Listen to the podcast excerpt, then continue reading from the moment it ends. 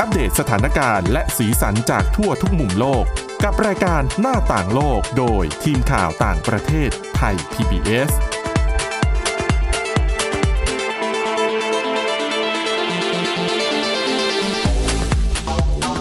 สวัสดีค่ะคุณผู้ฟังต้อนรับเข้าสู่รายการหน้าต่างโลกค่ะคุณผู้ฟังสามารถพบกับพวกเราได้นะคะตั้งแต่วันจันทร์ถึงวันศุกร์นะคะเวลาตั้งแต่เที่ยงจนถึงเที่ยงครึ่งค่ะซึ่งรายการหน้าต่างโลกนะคะก็จะนำเสนอเรื่องราวข่าวสารในต่างประเทศมีทั้งข่าวสารแบบอัปเดตมีทั้งเรื่องของบทความแล้วก็เรื่องอื่นๆที่น่าสนใจค่ะสำหรับวันนี้พบกับดิฉันสวลักษณ์จากพิวัฒนากุลนะคะแล้วก็มาพร้อมกับน้องๆอีก2คนค่ะคุณจิรศักดิ์จันแก้วนะคะและคุณวรดาทองจำนงค่ะสวัสดีค่ะสวัสดีครับค่ะเอาล่ะค่ะสำหรับเรื่องราวที่พวกเรานำมาเสนอในวันนี้นะคะก็จะมีเรื่องราวของเมืองนิวยอร์กในสหรัฐอเมริกาที่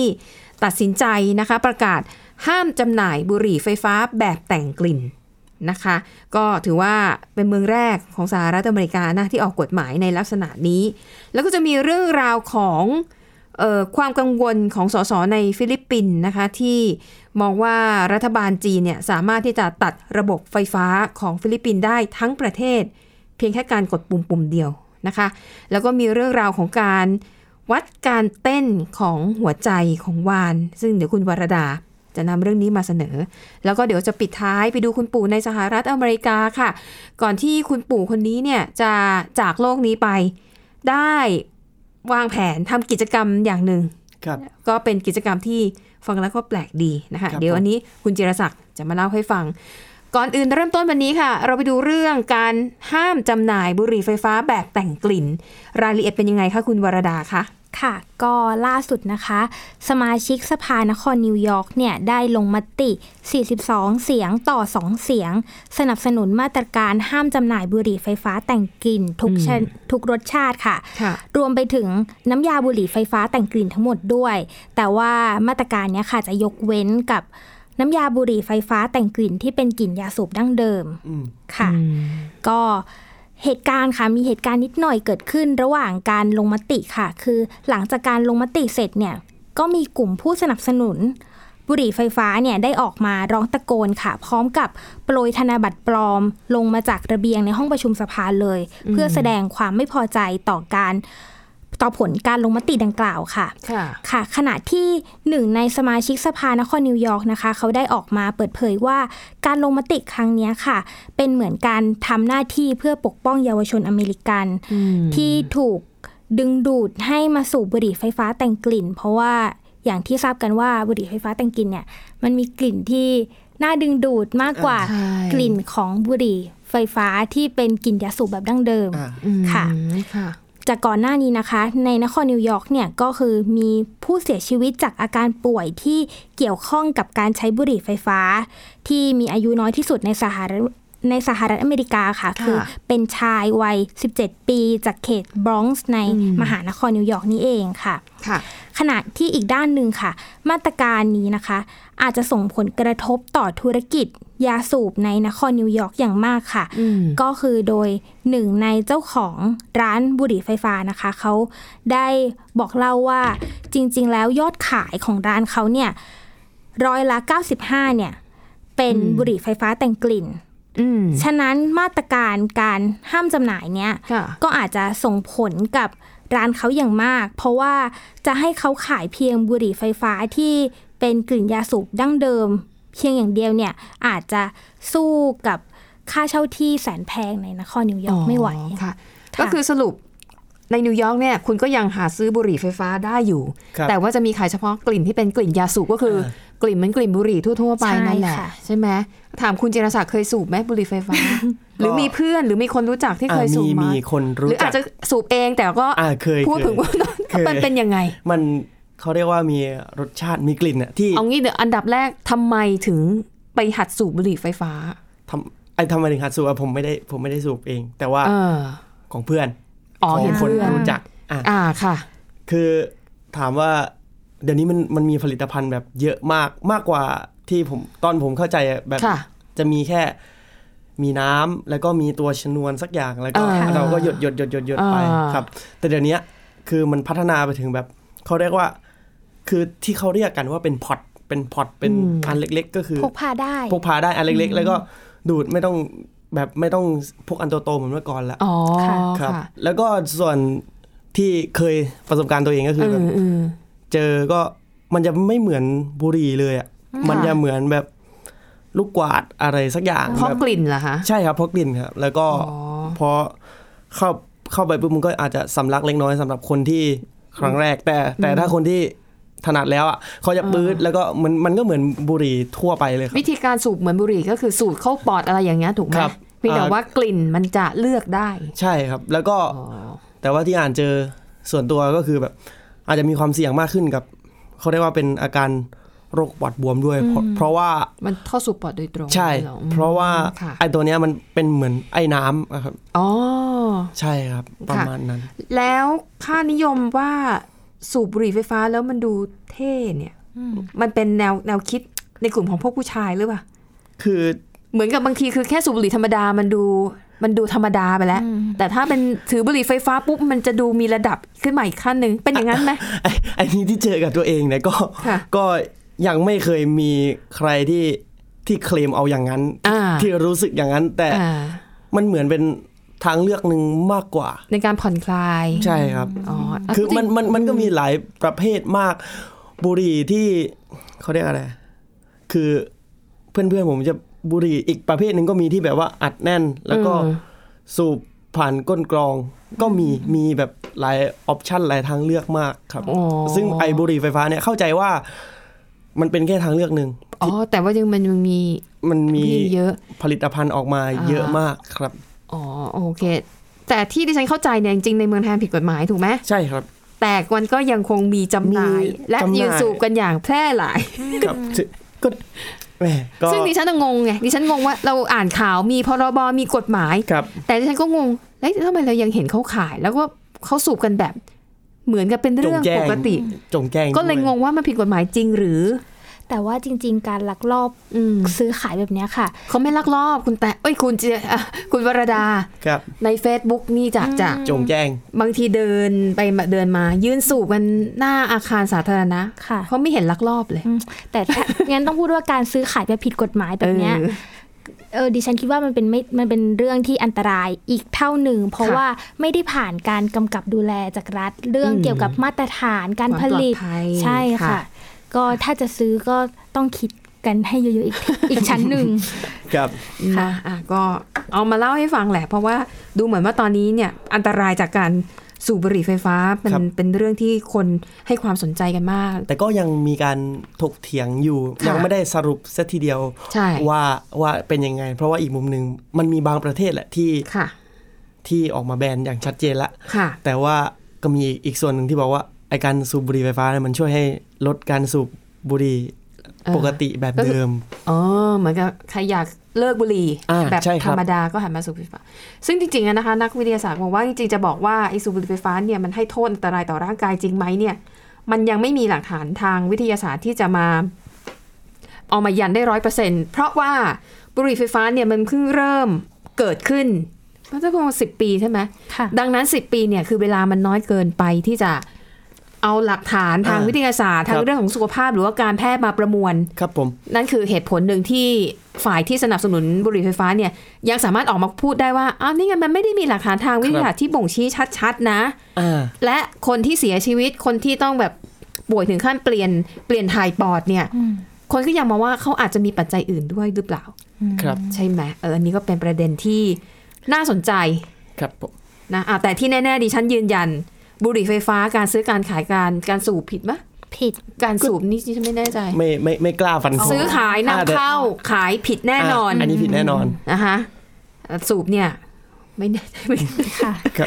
โอเคไปต่อกันที่เรื่องนึงนะคะเป็นเรื่องราวของฟิลิปปินส์ค่ะเป็นเรื่องของระบบสาธารณูปโภคนั่นคือไฟฟ้าเนี่ยเราทราบกันดีอยู่ว่าพูดจริงๆอ่ะมันคือยุทธศาสตร์ความมั่นคงอย่างนึงเลยนะไฟฟ้าน้ำประปาโทรคมนาคมคุณคิดดูวันหนึ่งเกิดมีการก่อการร้ายขึ้นมาคุณไม่ต้องระเบิดนะตัดอินเทอร์เน็ตทั้งประเทศตัดการสื่อสารจบค่ะ คนไม่มี Facebook เนี่ยลงแดง ใช่ไม่มี Twitter อ่ะยังคอยไม่เท่าไหร่คนได้มั้ยดังนั้นไฟฟ้าเช่นเดียวกันถ้าวันหนึ่งจู่ๆปุ๊บไฟฟ้าเราดับ24ชั่วโมงนี่โอ้โหอันนี้เคยประสบมาแล้วตอนผมอยู่บ้านตอนนั้นปลาบึกพายุปลาบึกเข้ามาเกินภาคใต้ใช่แล้วอยู่มา48ชั่วโมงแบบจริงเหรอฮะไม่มีไฟฟ้าใช้ก็ต้องอยู่อย่างนั้นมีแก๊สแล้วตอนนั้นไฟดับเป็นพื้นที่สัญญาณโทรศัพท์ไม่มีเท่าไหร่ทั้งจังหวัดตอนนั้นคือผมไม่ทราบข้อมูลเพราะว่าโดนตัดขาดจากโลกภายตัดขาดแบบตัดขาดจริงๆครับส่วนโทรศัพท์ก็สามารถแค่ฟังเพลงที่โหลดไว้แล้วก็มีไฟจาก power bank มาแล้วไอ้หอส่งสัญญาณมือถือมันก็ส่งผลหมดเลยครับใช้ไม่ได้เหมือนกันเท่ากับกลับไปอยู่ในยุคหินครับค่ะลงแดงจริงๆครับวันนี้ยืนยันประสบด้วยตัวเองและอย่าลืมเดี๋ยวนี้ชีวิตเราอ่ะมันขึ้นอยู่กับไฟฟ้าหมดเดี๋ยวนี้แม้กระทั่งเตาอ่ะก็เป็นเตาไฟฟ้าค่ะแล้วคิดดูถ้าบ้านชั้น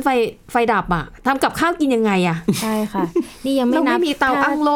เตาแก๊สก็ไม่มีแล้วคนเดี๋ยวนี้ส่วนมากก็จะไม่ถ้าอยู่คอนโดหรืออยู่บ้านเล็กๆคนเดียวอ่ะมันใช้ไฟฟ้าหมดเนี่ยมันน่ากลัวเหมือนกันค่ะแล้วคุณวราดาเคยเจอปัญหาอะไรแบบนี้ไหมก็ดิฉันอยู่กรุงเทพก็อาจจะแป๊บๆสักประเดี๋ยวประดาเด็กเมืองหลวงเขาคนเมืองหลวงคนเมืองหลวงก็เลยอาจจะแบบไม่ถึงวันถึงเกินยังไม่เคยเจออะไรแบบนี้ใช่ไหมสำหรับดิฉันเนี่ยตอนสมัยเป็นนักศึกษาอยู่เชียงใหม่นะคะคือสมัยก่อนเชียงใหม่จากอย่างกันดานอยู่พูดตรงๆไฟฟ้าน้ำประปาอะไรมันยังไม่ดีขนาดนี้เอาเป็นว่าฟ้าร้องเมื่อไหร่ไฟดับไฟดับทั้งมหาลัยแล้วถ้าอยู่เด็กหอไม่ต้องพูดไม่มีอะไรเลยจุดเทียนดูดาว อะไรอย่างเงี้ยนะคะอย่างที่เกริ่นเนี่ยคืออยากจะบอกให้ผู้ฟังเนี่ยเข้าใจถึงความสำคัญของระบบไฟฟ้าซึ่งถ้าโดยปกติแล้วเนี่ยรัฐบาลของทุกประเทศจะต้องใช้คำว่ายึดเหรอจะต้องเป็นเจ้าของจะต้องควบคุมระบบเหล่านี้เพื่อเป็นหลักประกันความมั่นคงในประเทศของตัวเองแต่ที่ฟิลิปปินส์ค่ะในการประชุมสภามีส.ส.คนหนึ่งหยิบประเด็นเรื่องนี้ขึ้นมาแล้วน่ากังวลมากเขาบอกว่าถ้าหากจีนทะเลาะกับฟิลิปปินส์เมื่อไหร่เนี่ยแค่จีนกดปุ่มเดียวเนี่ยไฟฟ้าของฟิลิปปินส์ทั้งประเทศเนี่ยดับหมดเลยนะแต่ว่ามันจะเป็นอย่างนั้นไปได้อย่างไรเดี๋ยวเราพักกันสักครู่เดี๋ยวช่วงหน้ากลับมาตามกันต่อค่ะหน้าต่างโลกโดยทีมข่าวต่างประเทศไทย PBS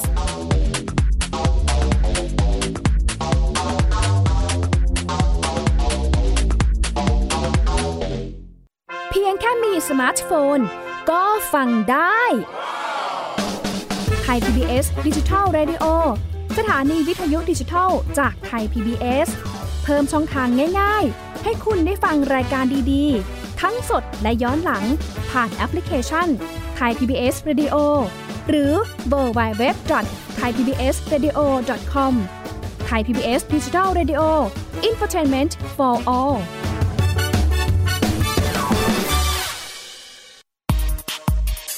เพราะวิทยาศาสตร์อยู่รอบตัวเรามีเรื่องราวให้ค้นหาอีกมากมายเทคโนโลยีใหม่ๆเกิดขึ้นรวดเร็วทำให้เราต้องก้าวตามให้ทัน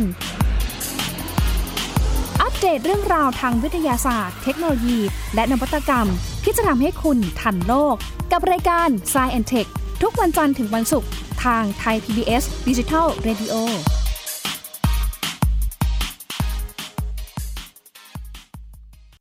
มากกว่าด้วยเวลาข่าวที่มากขึ้นจะพัดพาเอาฝุ่นออกไปได้ครับมากกว่าให้คุณทันในทุกสถานการณ์ตามที่กฎหมายดังกล่าวกำหนดเอาไว้มากกว่ากับเนื้อหาเที่ยงตรงรอบด้านนำมาใช้ในคดีเมาแล้วขับมากกว่าในทุกทางออกของสังคมป้องกันไม่ให้ปัญหาเกิดขึ้นมากกว่ากับข่าวรอบวันในทุกมิติเครนก่อสร้างเกิดอุบัติเหตุขึ้นมากกว่าด้วยการวิเคราะห์ที่ตรงจุดความพยายามของภาครัฐที่จะแก้ปัญหาและมากกว่ากับทีมข่าวมืออาชีพข่าวไทย PBS ให้คุณได้มากกว่าสบัดจินตนาการสนุกกับเสียงเสริมสร้างความรู้ในรายการเสียงสนุกทุกวันจันทร์ถึงวันศุกร์เวลา 16:00 นถึง 17:00 นทางไทย PBS Digital Radio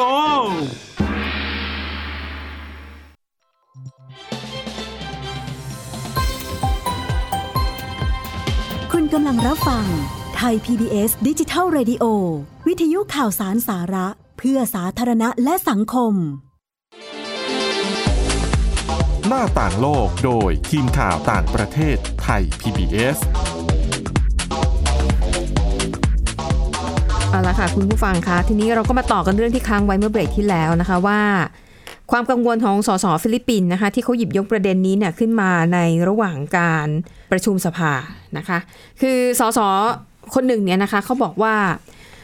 ตอนเนี้ยระบบเรียกว่าการไฟฟ้าของฟิลิปปินส์เนี่ยเป็นแบบรัฐวิสาหกิจนะคะแล้วก็แต่ว่าเปิดให้เอกชนเนี่ยเข้ามาถือหุ้นได้ด้วยปรากฏว่าบริษัทของจีนนะคะที่ชื่อว่า China State Grid Corporation เนี่ยเข้ามาถือหุ้นในบริษัทด้านการไฟฟ้าของฟิลิปปินส์ถึง 40% ครับนะคะแล้วก็โอเคอันนี้ไม่แปลกนะคะและ 40% เนี่ยมันก็ไม่ถึงครึ่งนึงอันนี้ยังไม่แปลกแต่สสคนนี้เนี่ยเขาบอกว่าเขามีข้อมูลนะคะมีรายงานที่พบว่าไอ้ระบบไฟฟ้าทั้งหมดที่ว่านี้ไอ้ส่วนที่เป็นตัวสำคัญที่ว่าจะปิดเปิดระบบทั้งประเทศเนี่ยมันมีวิศวกรชาวจีนเท่านั้นที่สามารถเข้าถึงระบบที่สำคัญที่สุดในส่วนนี้นะคะดังนั้นเนี่ยโอเคในทางทฤษฎีหมายความว่าถ้าเมื่อไหร่ที่จีนไม่พอใจฟิลิปปินส์โมโหหรือว่าจะก่อการอะไรขึ้นมาจีนมีสิทธิ์ที่จะปิดสวิตช์ไฟฟ้าของฟิลิปปินส์ทั้งประเทศได้เพียงแค่จีนสั่งมาเท่านั้นแม้ว่าในทางปฏิบัติเนี่ยถ้าสถานการณ์มันไม่รุนแรงจริงเขาจะไม่ทำกันหรอกเพราะมันจะสร้างความเสียหายอย่างมหาศาลนะคะดังนั้นแต่อย่างไรก็ดีอย่างที่บอกว่าเรื่องไฟฟ้าน้ำประปาระบบโทรคมนาคมนี่มันคือยุทธศาสตร์ความมั่นคงของชาติสสท่านนี้ก็เลยว่าอันนี้จริงๆเป็นปัญหานะคือเราจะปล่อยให้เป็นอย่างนี้ไม่ได้ฟิลิปปินส์เนี่ยจะต้องวางแผนรับมือแล้วก็ต้องตรวจสอบระบบการทำงานอย่างละเอียดว่าถ้าหากมันเกิดสถานการณ์ฉุกเฉินขึ้นเกิดจีนเนี่ยต้องการจะก่อการร้ายฟิลิปปินส์แล้วการแค่ปิดระบบไฟฟ้าเนี่ยถึงเวลานั้นฟิลิปปินส์จะมีวิธีแก้ปัญหาอย่างไรแล้วต้องใช้เวลานานแค่ไหนนะคะซึ่งเรื่องนี้เนี่ยทางกระทรวงการต่างประเทศของจีนเนี่ยก็ออกมาแถลงบอกว่าการที่บริษัทของรัฐบาลจีนเนี่ยไปร่วมลงทุนกับบริษัทด้านไฟฟ้าของฟิลิปปินส์เนี่ยถือว่าเราเป็นพาร์ทเนอร์เราเป็นพันธมิตรร่วมกันฟิลิปปินส์เนี่ยเป็นทั้งประเทศเพื่อนบ้านเป็นทั้งพันธมิตรที่มีความสำคัญต่อประเทศจีนนะคะเรามีความร่วมมือทั้งด้านการค้าที่ทั้งคู่ต่างก็ได้ประโยชน์ทั้งคู่ก็คือวินวินนั่นเองนะคะดังนั้นก็คือเหมือนกับบอกว่าฟิลิปปินส์ก็อย่ากังวลไปเลยเราเป็นมิตรกันเราไม่ทำอะไรหรอกแต่อย่างที่บอกว่าสสท่านนี้ก็กัดไม่ปล่อยไม่ได้นะคะสสคนนี้คือเชอร์วินแกชเลียนนะคะก็หยิบยกประเด็นนี้ขึ้นมาเขาก็เลยมองว่าสมมติถ้ามันมีวิกฤตด้านไฟฟ้าเกิดขึ้นจริงๆหน่วยงานด้านไฟฟ้าของฟิลิปปินส์เนี่ยอาจจะต้องใช้เวลานานถึง24ชั่วโมงถึง48ชั่วโมงกว่าจะกู้ระบบไฟฟ้าให้กลับคืนมาได้นะคะแล้วเขาบอกว่าแล้วทำไมถึงมีเฉพาะวิศวกรของชาวจีนเท่านั้นที่สามารถเข้าถึงหัวใจสำคัญของระบบไฟฟ้าได้สาเหตุเพราะหัวเว่ยค่ะเพราะเขาใช้อุปกรณ์ของหัวเว่ยตำนานจริงๆบริษัทนี้ดังนั้นมันอาจจะด้วยว่าความที่เป็นภาษาจีนหรืออาจจะเป็นรูปแบบการทำงานของหัวเว่ยที่มีลักษณะเฉพาะและมีเฉพาะวิศวกรชาวจีนที่เข้าใจระบบการทำงานของมันถึงเข้าถึงระบบนี้ได้นะคะหรือว่าจีนอาจจะกักแล้วไม่ยอมให้วิศวกรของฟิลิปปินส์เข้าไม่ถึงอันนี้หรือเปล่าเราไม่รู้นะคะแต่แน่นอนอันนี้ก็เป็นประเด็นจริงๆถือว่าใหญ่มากนะคะและบางคุณผู้ฟังบางท่านเนี่ยอาจจะสงสัยว่าแล้วทำไมจู่ๆจีนจะไปปิดอะไรฟิลิปปินส์แต่ไปทำไมต้องอย่าลืมนะคะว่าจีนกับฟิลิปปินส์นั้นเขามีปัญหาข้อพิพาทเรื่องทะเลจีนใต้ค่ะนอกจากฟิลิปปินส์นั้นเนี่ยในอาเซียนก็จะมีเวียดนามใช่ไหมแล้วก็ที่หนักๆบรูไนด้วยนะคะแต่รู้สึกฟิลิปปินส์กับเวียดนามเนี่ยจะมีทะเลาะกับจีนเป็นช่วงๆดุเดือดบ้างแล้วแต่ว่าผู้นำในยุคนั้นเนี่ยเป็นใครแต่ว่าฟิลิปปินส์เนี่ยหลังจากที่ดูเตอร์เต้ขึ้นมารับตำแหน่งความขัดแย้งกับจีนก็ดูเบาบางลงนะคะความสัมพันธ์เนี่ยก็ถือว่าค่อนข้างดีแต่เขาบอกใครจะไปรู้ล่ะวันนึงเกิดจีนบอกว่าทะเลจีนใต้ตรงนี้เป็นของฉันจะเอาทั้งหมดแล้วดูเตอร์เต้เกิดฮึกขึ้นมาเกิดอะไรอย่างเงี้ยประลองกำลังขึ้นมาจีนตัดไฟฟ้าชึบเดียวจบนะคะอันนี้ก็เป็น สถานการณ์ความล่อแหลมนะคะที่สสของฟิลิปปินส์นั้นหยิบยกขึ้นมานะคะก็เลยเอามาเล่าให้คุณผู้ฟังฟังไว้เป็นข้อมูลเพื่อทราบว่ารอบๆบ้านเราเนี่ยมันเกิดอะไรขึ้นบ้างเอาละค่ะจากเรื่องราวของฟิลิปปินส์ไปดูเรื่องราวทางวิทยาศาสตร์บ้างเป็นเรียกว่าอะไรนะเป็นความสำเร็จทางวิทยาศาสตร์ครั้งใหม่ที่วัดอัตราการเต้นของหวานใช่ค่ะมันสำคัญอย่างไรคะคุณวรดาคะคือต้องบอกก่อนว่าผลการค้นพบครั้งนี้นะคะน่าทึ่งมากแต่ว่าเดี๋ยวจะเล่าให้ฟังทีหลังค่ะก็คือต้องบอกก่อนว่าเมื่อล่าสุดเนี่ยค่ะนักวิทยาศาสตร์เนี่ยเพิ่งสามารถวัดอัตราการเต้นหัวใจของวาฬสีน้ำเงินที่อยู่ตามธรรมชาติได้สำเร็จเป็นครั้งแรกค่ะโดยความสำเร็จครั้งนี้นะคะก็เกิดขึ้นหลังจากนักวิทยาศาสตร์เนี่ยสามารถออกแบบเครื่องตรวจวัดคลื่นไฟฟ้าหัวใจแบบพิเศษสำเร็จได้ก็ต้องบอกกันว่าเครื่องวัดหัวใจแบบพิเศษที่ว่านี้ค่ะก็คือนักวิทยาศาสตร์เนี่ยเขาได้ติดตั้งจุกสุญญากาศคือถ้าเกิดดิฉันจะนึกออกก็คือถ้าเกิดจะพยายามอธิบายเนี่ยก็คือมันจะเป็นจุกที่คล้ายๆกับเราเอาติดไว้กับตู้เย็นแล้วก็กระจกอะค่ะที่เป็นจุกใสๆคล้ายๆกันเหมือนม่านบังแดดลดอะไรอย่างนี้ป่ะค่ะใช่ประมาณนั้นเป็นจุกสุญญากาศแบบนั้นค่ะก็คือเขานักวิทยาศาสตร์เนี่ยเขาได้ติดตั้งจุกตัวนี้ไว้4ตัวเพื่อให้เครื่องนี้สามารถติดไปกับเจ้าตัววาฬสีน้ำเงินขณะว่ายน้ำได้ค่ะก็ผลการศึกษาครั้งนี้นะคะได้ตีพิมพ์ในวารสาร Proceedings of National Academy of Science ที่ระบุว่าอัตราการเต้นของหัวใจวาฬสีน้ำเงินเนี่ยสามารถลดลงได้ต่ำสุดเหลือเพียงแค่2ครั้งต่อนาทีเท่านั้นระหว่างดำน้ำลงไปเพื่อหาอาหารคือเกือบจะหยุดเต้นไปเลยนะคะ2ครั้งต่อนาทีเนี่ยแล้วก็ส่วนอัตราการเต้นของหัวใจวาฬสีน้ำเงินเนี่ยที่วัดได้สูงสุดเนี่ยคือวัดได้ถึง37ครั้งต่อนาทีซึ่งตอนนี้มันจะเกิดขึ้นระหว่างที่วาฬเนี่ยโผล่ขึ้นมาหายใจบนผิวน้ำหลังจากดำน้ำหาอาหารแล้วค่ะก็นักวิจัยนะคะเขาก็ยังระบุว่าการค้นพบครั้งนี้น่าสนใจอย่างมากเนื่องจากผลของการสำรวจเนี่ยเหนือการคาดหมายไปมากเช่นการอัตราการเต้นหัวใจสูงสุดเนี่ยก็สูงกว่าที่คาดไว้ขณะที่อัตราการเต้นของหัวใจที่วัดได้ต่ำสุดเนี่ยก็ต่ำกว่าที่คาดไว้ประมาณ 30-50% ค่ะก็ต้องบอกกันว่าโดยทั่วไปเนี่ยสัตว์ขนาดใหญ่เนี่ยจะมีอัตราการเต้นของหัวใจที่ช้ากว่าสัตว์ขนาดเล็กอย่างเช่นนะคะช้างก็จะมีอัตราการเต้นของหัวใจเฉลี่ยอยู่ที่30ครั้งต่อนาทีส่วนมนุษย์อย่างพวกเราเนี่ยก็มีอยู่ที่60-100 ครั้งต่อนาทีแต่ก็ของมนุษย์เราเนี่ยก็คือถ้าออกแรงหรือเล่นกีฬาเนี่ยก็อาจจะสูงสุดได้ถึง200ครั้งขณะที่การเต้นของหัวใจของแมวเนี่ยก็จะอยู่ประมาณ120-200 ครั้งต่อนาทีก็สูงกว่ามนุษย์อีกเพราะว่ายิ่งตัวเล็กก็ยิ่งหัวใจอัตราการเต้นหัวใจก็ยิ่งเร็วใช่ค่ะก็ตามผลการวิเคราะห์ข้อมูลจากการสำรวจครั้งนี้นะคะเขาก็ค้นพบว่าหัวใจของวาฬสีน้ำเงินเนี่ยน่าจะมีขีดจำกัดซึ่งเนี่ยแหละก็คือเป็นเบาะแสว่าทำไมวาฬสีน้ำเงินถึงไม่มีวิวัฒนาการหรือไม่มีการ evolution ให้มีขนาดใหญ่มากขึ้นไปกว่าใหญ่ไปกว่านี้หัวใจอาจจะค่ะเต้นเหลือครั้งละนาทีอย่างนี้เหรอก็ดิฉันก็ไม่แน่ใจนะคะค่ะก็ด้านผู้นำทีมวิจัยค่ะที่ชื่อว่าเจเรมี่โกลโบเกนเนี่ยเขาระบุว่าการวัดอัตราการเต้นของหัวใจและการวัดการทำงานของอวัยวะต่างๆของวาฬสีน้ำเงินที่เก็บรวบรวมได้ในครั้งนี้ค่ะจะช่วยให้นักวิทยาศาสตร์เนี่ยเข้าใจการทำงานของร่างกายของวาฬสีน้ำเงินมากขึ้นซึ่งเป็นประโยชน์สำหรับการหาแนวทางอนุรักษ์วาฬสีน้ำเงินต่อไปค่ะสำหรับวาฬสีน้ำเงินที่นักวิทยาศาสตร์ใช้เก็บข้อมูลในครั้งนี้นะคะเป็นวาฬเพศผู้ที่มีความยาวถึง22เมตรโดยวาฬตัวนี้เขาจะอยู่บริเวณอ่าวมอนเทเร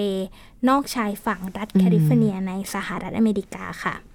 นอกจากนี้นะคะในอนาคตนักวิทยาศาสตร์ก็วางแผนว่าเขาจะเก็บข้อมูลอัตราการเต้นของหัวใจวาฬชนิดอื่นๆด้วยเช่นวาฬหลังค่อมวาฬมิ้นวาฬมิงแล้วก็วาฬฟินค่ะก็เรียกได้ว่าเป็นข้อค้นพบที่น่าทึ่งมากเพราะว่าอย่างที่บอกว่าอัตราการเต้นหัวใจเนี่ยที่ต่ำสุดเนี่ยเหลือเพียงแค่2ครั้งต่อนาทีเท่านั้นแล้วยังแถมยังสูงสุดเนี่ยก็เพิ่มขึ้นไป เป็นหลายเท่าเลยก็คือ31ครั้งต่อนาทีก็เป็นการค้นพบที่น่าสนใจมากค่ะเป็นเรื่องราวที่น่าสนใจนะเราก็เพิ่งรู้เหมือนกันว่า